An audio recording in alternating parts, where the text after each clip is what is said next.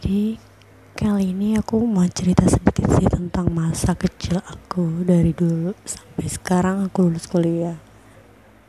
Jadi dulu tuh um, aku tuh di kampung, tinggal di kampung, lahir pun di kampung.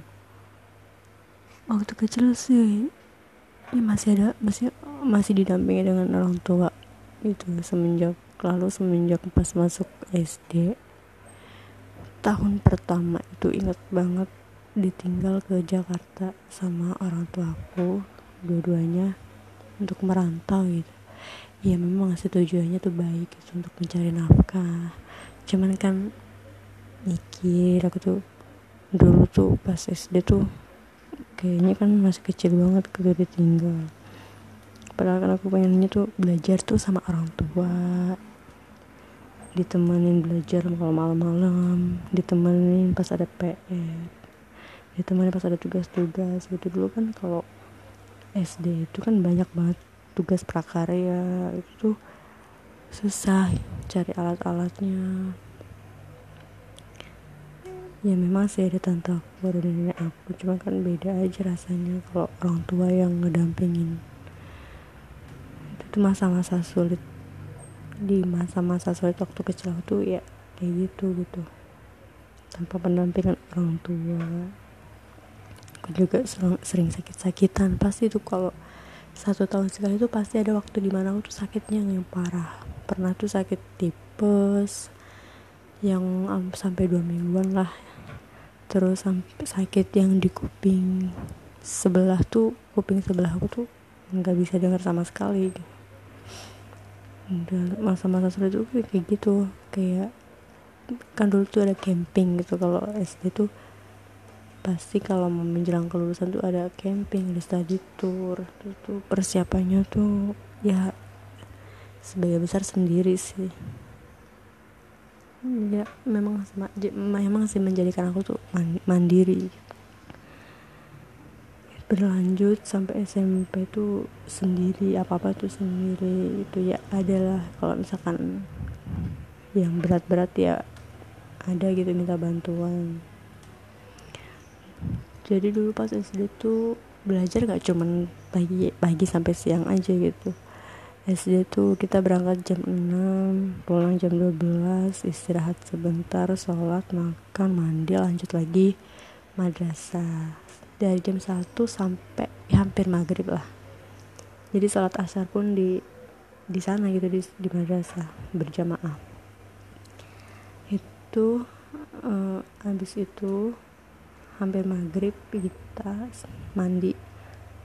Terus sholat tentu makan habis itu lanjut lagi ngaji lagi. Hafalan gitu kayak juz amma Al-Quran Asmaul Husna ya gitu gitulah itu berlanjut sampai jam sembilanan. Jam sembilan itu udah ngantuk banget. Kadang kan ada PR ada hafalan-hafalan yang harus di store gitu besok paginya atau atau enggak siangnya gitu tuh pinter-pinter kita aja gitu nyuri-nyuri waktu kalau habis subuh tuh kadang baru ngerjain PR baru uh, ngapalin biar nanti tuh siang atau siang ya pas madrasah itu kita udah hafal. Ya masih sih ada yang lupa-lupa dikit. Cuman alhamdulillah tuh ustadz-ustadznya tuh maklumi. Terus tuh mikir tuh sedih juga nggak ada orang tua pengen apa-apa tuh kayak nggak kesampaian gitu. Ya memang sih kadang mereka uh, bukan kadang sih emang memang mereka tuh transfer rutin. Cuman kan buat kebutuhan lain kayak makan aku tuh gimana. Gitu sih. Sampai punya punya pikiran gitu seandainya suatu saat nanti bisa kumpul sama-sama lagi tuh pasti seneng banget sampai SMP pun kadang masih merasa kesepian gitu. Ya memang seorang tua tuh satu, satu tahun sekali tuh pulang gitu pas momen Ramadan. Cuma kan ya beda aja lah gitu. Sampai SMP SMP masih ber, masih mendingan lah. Udah udah mendingan gitu. Kayak madrasah udah lulus tinggal melanjutkan SMP SMP pun itu mah agak rumit juga sih. Banyak les banyak ekskul terus les privat di luar sekolah juga ada gitu. Tuh kayak jadi tuh rasanya ditinggal orang tua tuh pengen beli beli apa tuh susah gitu. Nggak ada yang bisa ngertiin. Bahkan dulu ingat banget mau beli atribut untuk pramuka aja tuh. Kayak atribut stiker-stiker gitu tuh susah gitu sampai akhirnya lulus SMP udah kayak stop mau nggak mau belajar lagi nggak mau sekolah lagi gitu udah. Jadi tuh dulu tuh sebelum masuk SMA tuh aku tuh GPR gitu. Berhenti setahun. Itu selama satu tahun itu nggak ngapa-ngapain. Selama satu tahun itu ya suruh ke Jakarta sih untuk tinggal sama orang tua gitu tadi itu nggak mau nggak mau banget melanjutkan sekolah tuh nggak mau gitu kayak masih ada trauma bukan trauma sih kayak masih ada rasa capek gitu belajar kayak nggak ada berhenti berhentinya. Padahal memang memang belajar itu nggak ada berhentinya sampai sekarang pun. Sampai akhirnya waktu itu bapak aku tuh memutuskan gitu mau melanjutkan atau enggak gitu. Kalau mau melanjutkan ya sekarang kalau enggak ya ngomong sekarang juga. Akhirnya secara spontan ya udah melanjutkan. Dan hari itu pula dia ambilkan formulir pendaftaran di SMK di salah satu SMK di Jakarta. Awalnya tuh aku pikir tuh sekolah ada orang tuh, tuh kayak enak gitu.